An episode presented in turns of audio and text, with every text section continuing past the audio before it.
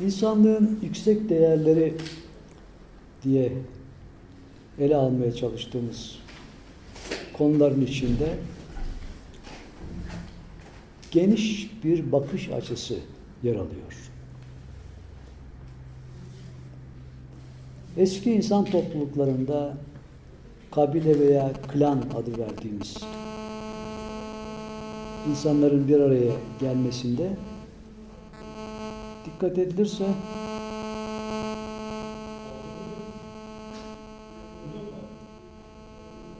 çok e, düşük seviyede bir birlik söz konusudur. O zamanki taşınma vasıtaları da büyük olmadığı için veya yeterli olmadığı için bulunduğu muhit o insanın bütün düşünce sistemini oluşturur. Algılama sistemini oluşturur.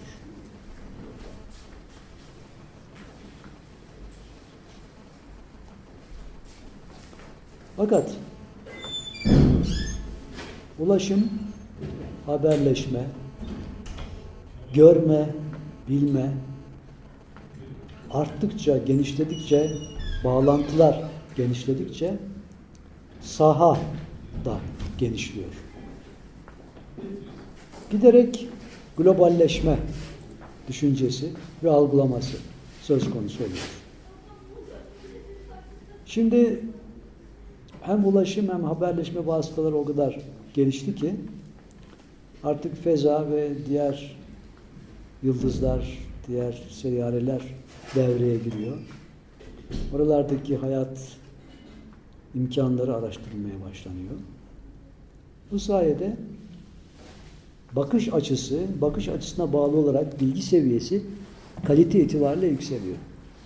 O zaman Afrika'daki bir insanla kutuptaki bir insan, Asya'daki ile Amerika'daki bir insanın ortak değerleri, ortak paylaşımları genişliyor, büyüyor, daha anlaşılır hale geliyor ve de bazı paylaşımlarla hak e, anlayışları birleşiyor.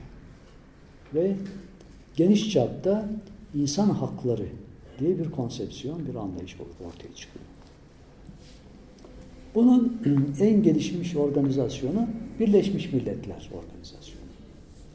Fakat insanı insan yapan yüksek değerlerin yanı sıra insanı hayvandan pek ayırt edilmesine imkan vermeyen alçak değerler de var.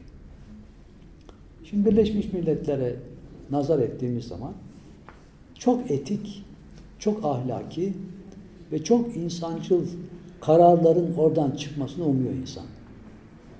Ama şu en son Filistin olaylarında, Gazze olaylarında Birleşmiş Milletler'in çok pasif kaldığı görülüyor. Yani Türkiye bunu yük, yüklendi, omuzladı bu işi. Ve Birleşmiş Milletler Genel Sekreteri orada olduğu halde Birleşmiş Milletler yeri bombalanıyor ve hiçbir ses çıkmıyor. Bu ne yapıyor bizi? Neye yöneltiyor? Acaba insanların yüksek değerleri layık olduğu şekilde kabul görmüyor mu? Kabul görmüyor. Çünkü veto hakkı bulunan bazı ülkeler var. Bu ülkeler bu selahiyetlerini kendi menfaatleri, çıkarları doğrultusunda kullanıveriyorlar. Ve o büyük mekanizma, o büyük insani değerler iflas ediyor bir. Bir mutasavvuf açısından bu olaylara baktığımız zaman abes nesne yoktur diyoruz. Doğru. Her şey yerli yerindedir. En güzel şekildedir. Fakat zaman boyutu itibariyle tecelliler var. Tecellilerin rahmani ve rahmani olmayan olanları var diye düşünülüyor. Bir de esma tecellileri var. Her devirde Allah'ın güzel isimlerinden farklı şekilde tecelliler olduğu ileri sürülüyor. Hz. Mevlana bir yerde öyle söyler. Öyle zaman olur ki bazı insanlar evlerinden dışarı çıkmak çıkmazlar diyor. Yani onu bilirler ve dışarıda bazı olumsuzlukların olduğunu hissederler filan. Ve bunun anlamı çok geniş. Her neyse. Biz şimdi insanların yüksek değerleri konusuna girdiğimiz zaman eşyanın en temelindeki bazı bilgiye ve tecrübeye yönelik yorumlanma ve değerlendirme konularına girmek durumunda oluyoruz. Cenab-ı Peygamberimiz Ya Rabbi bana eşyanın hakikatini öğret diye dua edermiş. Eşyanın hakikatinin öğrenilmesi yönünde son zamanda büyük gelişmeler oldu. Diyelim ki 60-70 sene önceye kadar kitaplarda da geçer. Parçalanamayan en küçük e, madde atom diye biliniyordu. Atom parçalanıyor. Kuantum fiziği ortaya çıkıyor. Atom altı parçacıkları çıkıyor. Bunlara ait bazı veriler elde ediliyor. Bunlara ait kanunlar elde ediliyor. İşte her bir kuant parçacığı veya her bir parçacık her neyse atom altı parçacığı birbirinden haberdar. Mesafe mefhumu ortadan kalkıyor. O zaman yüksek değerlerde mesafe ortaya ortadan kalktığında global düşüncenin boyutları birdenbire çok büyüyor. Dünyayı geçtik, güneş sistemini geçtik, galaksileri geçtik. Gayb alemine kadar uzanan bir bilgi edinme ve bilgiye ulaşma imkan imkan modeli ortaya çıkıveriyor. Fakat mutasavvıfların görüşlerine baktığımız zaman onlar bunlarla da o kadar ilgilenmiyorlar.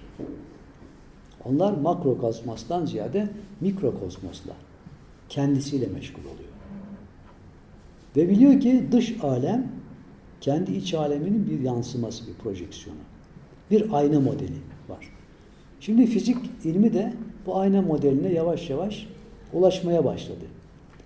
Ve bunu hakikaten bir açıklama olarak getiriyor. İşte birkaç gün önce o papağan olayını anlatmıştık. Tekrar anlatalım. Duymayanlar olabilir. Bir şahıs kazadan sonra konuşamaz hale geliyor. İki tane papağanı varmış. O papağanlar devamlı konuşarak bunu meşgul ediyorlar ve zamanla o papağanların etkisiyle bu adam konuşmaya başlıyor. Gazetelerde yazdı. Şimdi çok ilginç bu ayna teorisine göre normalde papağan insandan konuşmayı öğreniyor. Fakat burada adam papağandan öğreniyor. Bir yansıma var karşılıklı. Bu yansımayı biz tasavvuf açısından ele alan mutasavvıfların görüşüne göre değerlendirmeye yöneldiğimiz zaman dış için projeksiyonu ise içte ulaştığımız her türlü denge veyahut da olgunlaşmayı dışta müşahede etme şansına sahip oluyoruz. Onu büyük mutasavvıflardan bu şekilde duyduk. Allah'ın nasip ettiği ölçüde. O zaman ne oluyor? Ben size şah damarınızdan daha yakınım diyor Kur'an-ı Kerim'de Allah. Bu kadar yakın olan bir yüce varlığı hissedebilmek, onunla ünsiyet kesbedebilmek nasıl mümkün olacak? Bir kuluma diyor sevgim intikal ettiği zaman, ulaştığı zaman onun gören gözü, tutan eli, yürüyen ayağı, söyleyen dili, işiten kulağı olur. Aa, o halde burada konu sevgi konusu. Sevginin daha üst seviyesi de aşk. Nitekim Hazreti Mevlana aşk sayıya gelmez, hesaba sığmaz sevgidir diye bunu açıklar. Yine Hazreti Mevlana'ya göre bu sevgi de doğru bilgi neticesidir diye bir ifade vardır. O zaman konu bilgiye gelir. Bilgi de geniş anlamda düşündüğümüz zaman hikmetle alakalıdır. Lokman suresinde Cenab-ı Allah onu dile getirir. Lokman'a hikmet verdik der. Hikmet verilen bir kişiye birçok şey verilmiştir denir. Hikmeti biraz incelediğimiz zaman hikmette herkesin farkına varamadığı çok özel anlamlar olduğu ortaya çıkıyor. Ne hikmetli konuşma, ne hikmetli hüküm dediğimiz zaman bir ayrıcalık söz konusu. Bu ayrıcalık nasıl geliyor? Perde arkasındakini sezmeye kabiliyet kazanarak veyahut da imkan kazanarak oluyor. O halde her şey gördüğümüz gibi değil. Görüşümüz fark kazandığı zaman her şey ona göre değişebiliyor. Güzelliğin on para etmez diyor. Bendeki bu aşk olmasa. İnsan güzel olabilir ama o sevgiyi oluşturabilecek potansiyel olduğu zaman o güzelliğin farkına varabilecek kişi de o güzellik esas. İkisi birbiriyle alakalı. Şimdi konuları bu şekilde yavaş yavaş ele aldığımız zaman Mesnevi'ye müracaat edeceğiz. Her zamanki gibi Mesnevi sohbetine girmiş oluyoruz. Ve böylece konuların orada açıklanma şeklinde de bakmış olacağız.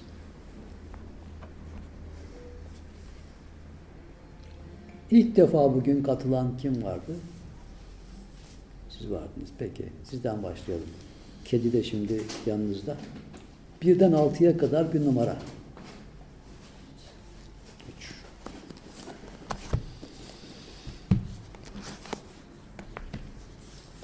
Bir sayfa açıyoruz. Herhangi beklentimiz yok. Talebimiz de yok. Açtığımız sayfa 204. Konu başı 200. Çok uzun.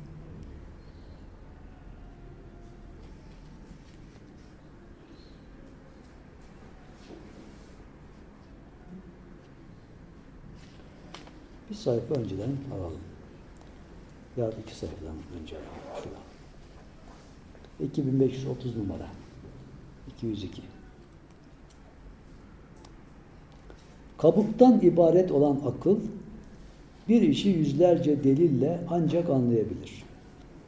Fakat aklı kül doğru olduğunu bilmediği yola adımını atar mı hiç? Hazreti Peygamber'in isimleri vardır. Bunlardan biri aklı külli Muhammedi. Bütünün aklını ihtiva eden Muhammed. Namusu ekber, Cibrili Emin diye adları vardır. Fakat aklı kül, doğru olduğunu bilmediği yola adımını atar mı hiç? Demek ki bir tedbir söz konusu. Bir önceden bilme söz konusu. Akıl, defterleri baştan başa karalar durur. Aklın aklıysa bütün alemi ayla doldurur, nurlandırır. O, karadan da kurtulmuştur, aktan da. Onun ayının nuru, gönüle de yayılmıştır sana da. Cüzi akıl yani detay olan küçük akıl bu karayla akı yine Kadir'den bir yıldız gibi parlayıp alemi aydınlatan Kadir gecesinden elde etmiştir. Keseyle dağarcığın değeri altındadır. İçinde altın olmayan keseyle dağarcığın ne kıymeti var? Kadir gecesini biraz ele alalım burada. Kadir'in ne olduğunu bilir misin der Kur'an'da Allah. Kadir gecesi sabaha kadar selamet vardır der. Bin aydan hayırlıdır. Şey on bin. Bin aydan değil mi? Bin ay. Bin aydan hayırlıdır. Kadir gecesi Evet. bulunmayan bin aydan. Evet. Çok özel bir zaman boyutu. Sabaha kadar e, ruh ve melekler sabaha kadar iner o gün diye söyler o gece. Cüzi akıl yani lokal akıl bu karayla akıl yine Kadir'den bir yıldız gibi parlayıp ailemi aydınlatan Kadir gecesinden elde etmiştir. Demek ki cüzi aklın Kadir gecesi anlayışına ulaşması burada tavsiye ediliyor. Söz konusu bu. Nitekim tenin değeri de canla fakat can, fakat canın değeri de cananın ışığıyladır. Sevgilinin ışığı nasıl gelecek? Sevgiyle gelecek. Sevgi çıkıyor işte. Can ışıksız diri olsaydı hiç kafirlere ölü denir miydi? Kendine gel, söyle. Söyle ki söyleme kabiliyeti bizden sonraki zamanlarda aksın diye ırmak yolunu kazmakta. Her devirde söz söyleyen bulunur. Bulunur ama geçmişlerin sözleri daha faydalıdır. Ey şükreden kişi! Tevrat, İncil ve Zebur Kur'an'ın doğruluğuna şehadet etmedi mi? Zahmetsiz ve sayıya gelmez bir rızık ara da Cebrail sana cennetten elma getirsin. Hatta bahçıvanın laflarıyla başın ağrımadan, ekmek zahmetine düşmeden cennetin sahibinden rızıklanasın. Çünkü ekmekteki fayda ve lezzet Tanrı ihsanıdır.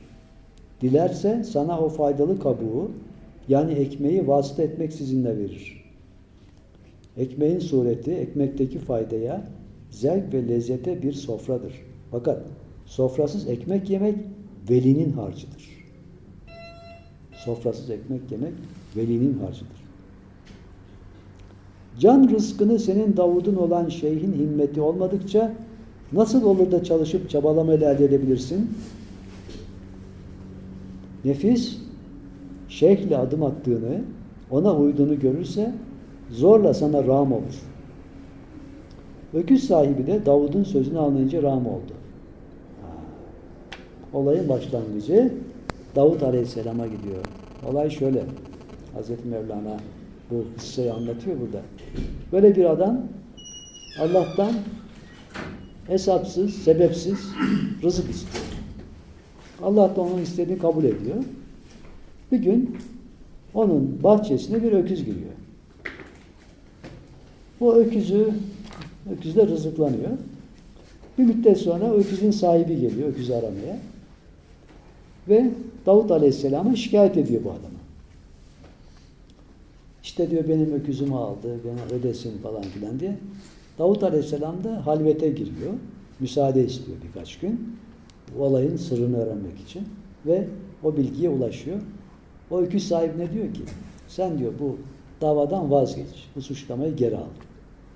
Ve bana da bir şey sorma diyor. Fakat adam ısrar ediyor. Ben mutlaka bunun bedelini istiyorum diye. Ve tekrar ediyor. Sakın diyor bu işe girme. İddianı, suçlamanı geri al. Olmamış gibi kabul et filan. Yok, yok. O zaman artık sabır bitince gel diyor öyleyse. Gidiyorlar bir ağacın altına. O ağacı kazıyorlar. Bahçesine öküz giren adamın babasını bu öküz sahibi katletmiş. Ve orada bıçağında buluyorlar adamı. İşte öküz sahibi de Davud'un sözünü anlayınca ram oldu. Bütün anlattığımız şeyleri Davud'un sözünden Hazreti Mevlana bahs anlatmış oluyor. Şey sana dost oldu mu? Avda aklın köpek nefse galip olur. Nefis yüzlerce hile, hıdat sahibi bir ejderhadır. Fakat şeyhin yüzü o ejderhanın gözüne karşı tutulan bir zümrüttür. Öküz sahibini zebun etmek istersen onu eşekler gibi bizle o tarafa sür ve hoyrat adam. Nefis Tanrı velisine yaklaşırsa dili yüz arşın kısalır. Onun yüz dili vardır. Her dilinde yüz lügat, hilesi, riyası anlatılamaz ki. Öküz nefsi dava eden fasih sözler söyledi. Yüz binlerce doğru olmayan delil getirdi. Bütün şehri kandırdı. Yalnız padişahı kandıramadı. O her şeyi bilen padişahın yolunu vuramadı. Nefsin sağ elinde tesbih ve Kur'an vardır ama yeninde de hançer ve kılıç gizlidir. Onun musafına, onun riyasına kanma. Kendi onun, kendini onun da sırdaş, haldaş yapma. Seni abdest al diye havuzun kenarına getirir de havuza suyun ta dibine atıverir.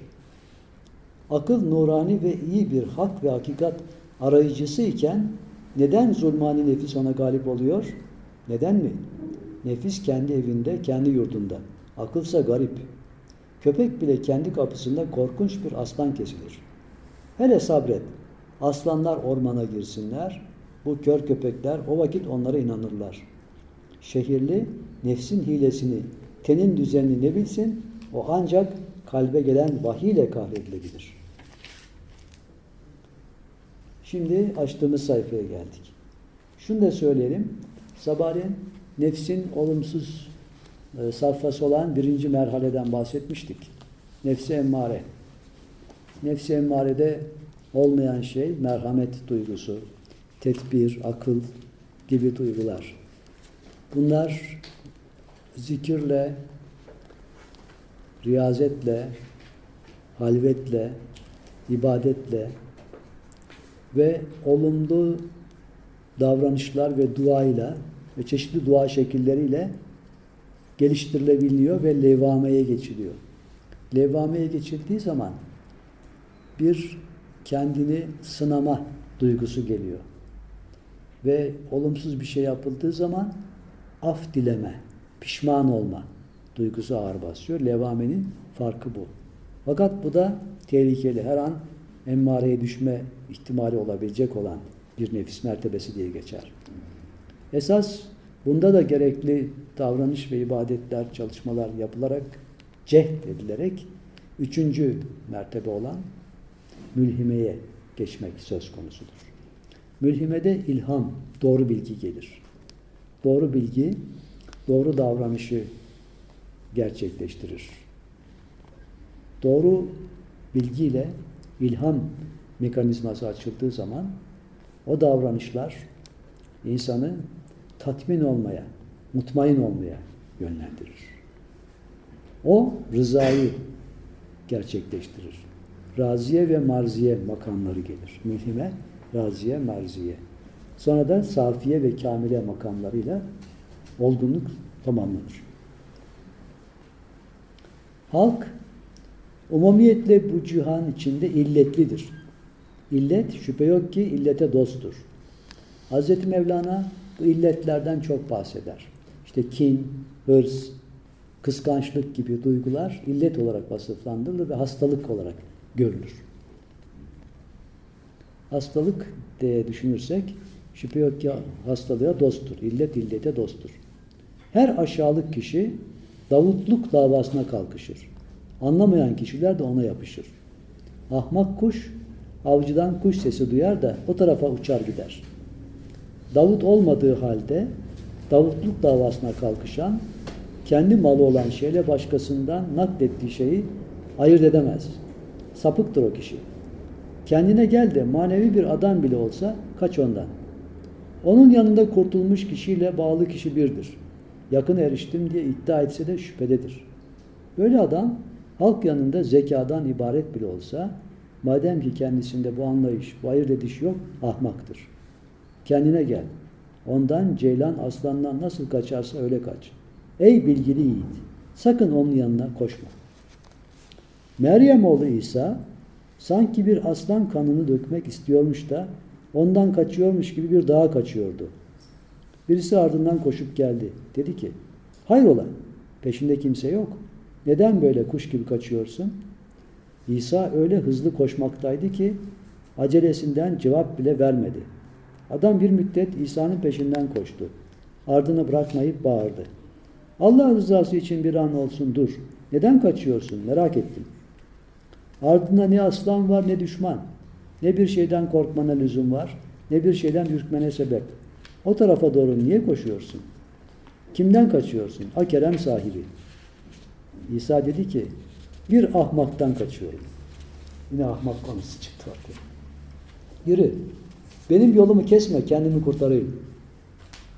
Adam dedi ki, körün gözlerini, sağırın kulağını açan Mesih sen değil misin? İsa evet benim dedi. Adam, gayb afsunlarına mev'a olan, o afsunu ölüye okuyunca ölüyü, av bulmuş aslan gibi sıçrayıp dirilten padişah sen değil misin? dedi. İsa benim dedi. Adam dedi ki, ay güzel yüzlü, topraktan kuşlar yapan sen değil misin? İsa evet benim dedi. Adam, peki öyleyse ey tertemiz ruh, dilediğini yaparken kimden korkuyorsun? Alemde bu kadar mucizelerin varken senin kullarından olmayan kim? İsa dedi ki, teni eşsiz örneksiz yaratan, canı ezelden halk eden Tanrı'nın tertemiz zatına andolsun. Onun pak zatıyla sıfatları hakkı için felek bile yenini, yakasını yırtmış, ona aşık olmuştur. O afsunu, o ismi azamı köre okudum, gözleri açıldı. Sağırı okudum, kulakları duydu. Taş gibi dağa okudum, yarıldı, göbeğine kadar hırkasını yırttı. Ölüye okudum, dirildi. Hiçbir şey olmayan, vücudu bulmayan şeye okudum, meydana geldi, bir şey oldu. Fakat ahmağın gönlüne yüz binlerce kere okudum, fayda vermedi. Mermer bir kaya kesildi. Ona tesir bile etmedi. Adeta kuma döndü. Ondan bir şey bitmesine imkan yok. Adam. Tanrı adının köre, sağıra, ölüye tesir edip de ahmağa tesir etmemesinin hikmeti ne? Onlar da illet, bu da illet. Neden onlara tesir ediyor da buna tesir etmiyor dedi. İsa dedi ki, ahmaklık Tanrı kahrıdır. Hastalık, körlük kahır değil, bir iptiladır. İptila acınacak bir illettir. Ona kul da acır, Tanrı da. Fakat ahmaklık öyle bir illettir ki ahmağa da mazarat verir, onunla konuşana da. Ahmağa vurulan dal Tanrı mührüdür. Ona bir çare bulmanın imkanı yok. İsa nasıl kaçtıysa sen de ahmaktan kaç. Ahmakla sohbet nice kanlar döktü. Hava suyu yavaş yavaş çeker alır ya. Ahmak, ahmak da dininizi böyle çalar. Böyle alır işte. Ahmak da sizden harareti, aşkı, iştiyakı çalar, size soğukluk verir. İsa'nın kaçışı korkudan değildi. O zaten emindi. Fakat size öğretmek için kaçmıştı. Zemheri rüzgarı alemi doldursa bile o parlayıp duran güneşe ne gam. Buradan Sebalların hikayesi geliyor. Seballar ha işte o gözü görmeyen, kulağı duymayan, çıplak olan hikayesi geliyor. Sabahleyin anlattım. Tam o noktaya geldik.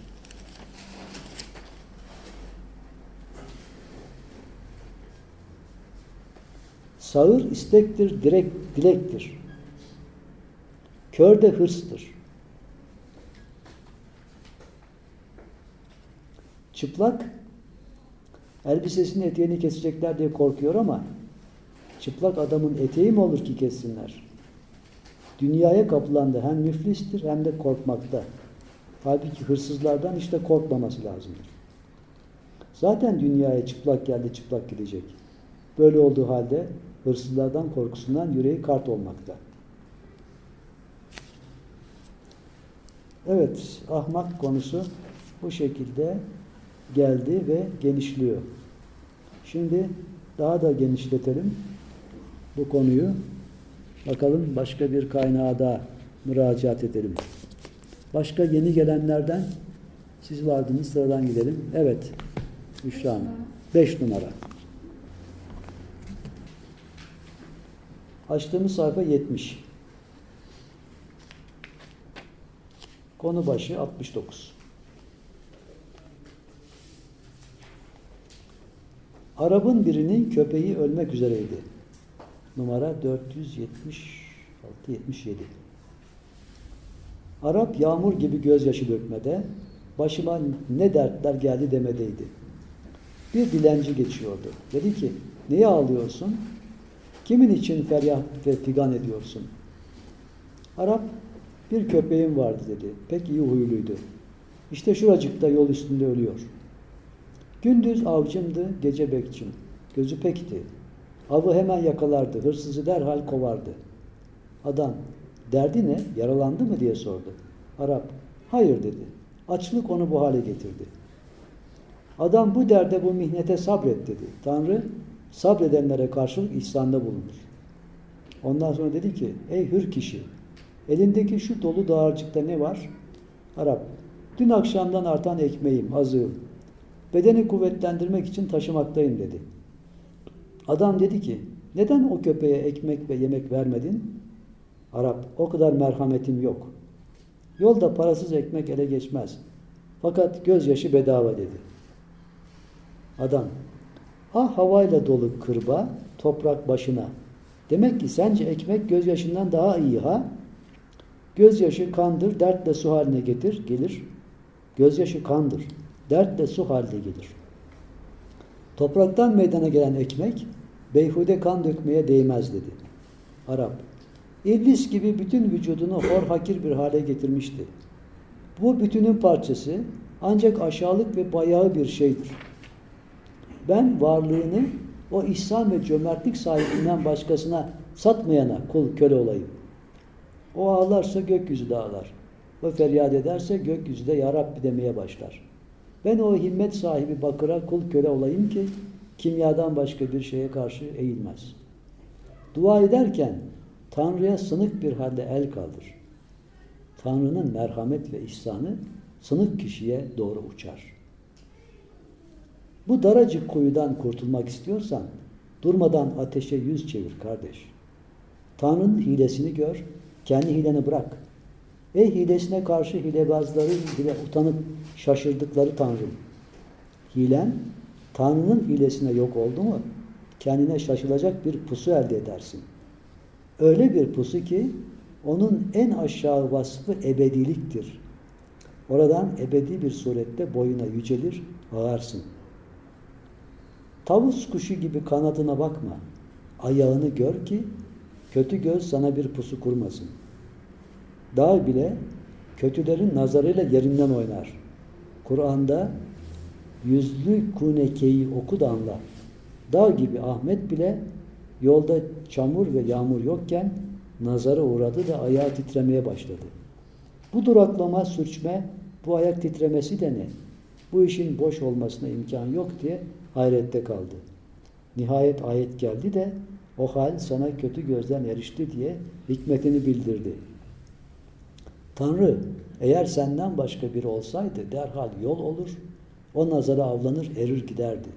Fakat benim korumam eteğini çemreyip geldi de kurtuldun. Yalnız bu titreyişin, bu sürçmen bu sırra sana bildirmek içindi dedi. İbret al da o dağ gibi olan peygambere bak. Ondan sonra Asaman çöpünden de aşağı olan adam hünerini malını arz etme. Ey Tanrı peygamberi o mecliste öyle adamlar vardır ki herkesin kuşlarına bile nazar değdirir, onları bile öldürürler. Nazarlarından kükreyen aslanın bile kellesi yarılır, inlemeye başlar. Güçlü deveye nazarıyla ölüm değdirir. Sonra arkasından köleyi. Yürü, bu devenin yağından satın al diye yollar. Köle deveyi sakatlanmış görür. Atla beraber koşan o deve hastalanmış, başı kesilmiştir. Şüphe yok ki hasetle, kötü gözle feleğin dönüşünü, yürüyüşünü bile başka bir tarzda döndürürler. Su gizlidir fakat dolap meydanda. Fakat su esasen dönüp yürümededir. Kötü gözün ilacı iyi gözdür. İyi göz kötü gözü ayağının altına alır, yok eder. İleri gidiş rahmetin sıfatıdır. İyi göz de rahmettendir. Halbuki kötü göz kahır ve lanetten meydana gelmelidir. Çok güzel reçeteler çıkıyor bakın. Şimdi önce dua ederken Tanrı'ya sınık bir halde el kaldır. Tanrı'nın merhamet ve ihsanı sınık kişiye doğru uçar. Kalbi kırıklar diye geçer bu sınık. Yani Allah'a olan saygılarından ve ümitlerinden, güvenlerinden dolayı hiçbir şeye taviz vermeyen bir insan modeli. Yani hayatı olduğu gibi kabul eden insanlar. Şikayetçi olmayanlar. Öfkeyle cevap verip de her şeyi perişan etmeyenler. Ondan sonra Hazreti Peygamber'in örneğini veriyor. Hazreti Peygamber'e Yahudiler büyü yapıyorlar. Bu büyü üzerine Hazreti Peygamber kilo kaybetmeye başlıyor. Benzi sararıyor. Ondan sonra Felak ve Nas surelere geliyor. Cebrail aleyhisselam bu sureleri getiriyor ve iplere okunmuş dualar olduğu şekilde çamurların içinden o ipleri buluyor çıkarıyor Cebrail aleyhisselam. Böyle bir takım e, sözler vardır. Geçen seminerde de buna benzer konular çıkmıştı. Şimdi biz şöyle yapalım ve sabırdan bahsediyor burada. Dua, sabır ve büyünün çözülmesi. Şimdi üçer defa Felak ve Nas surelerini okuyalım beraber. Herkes içinden okusun.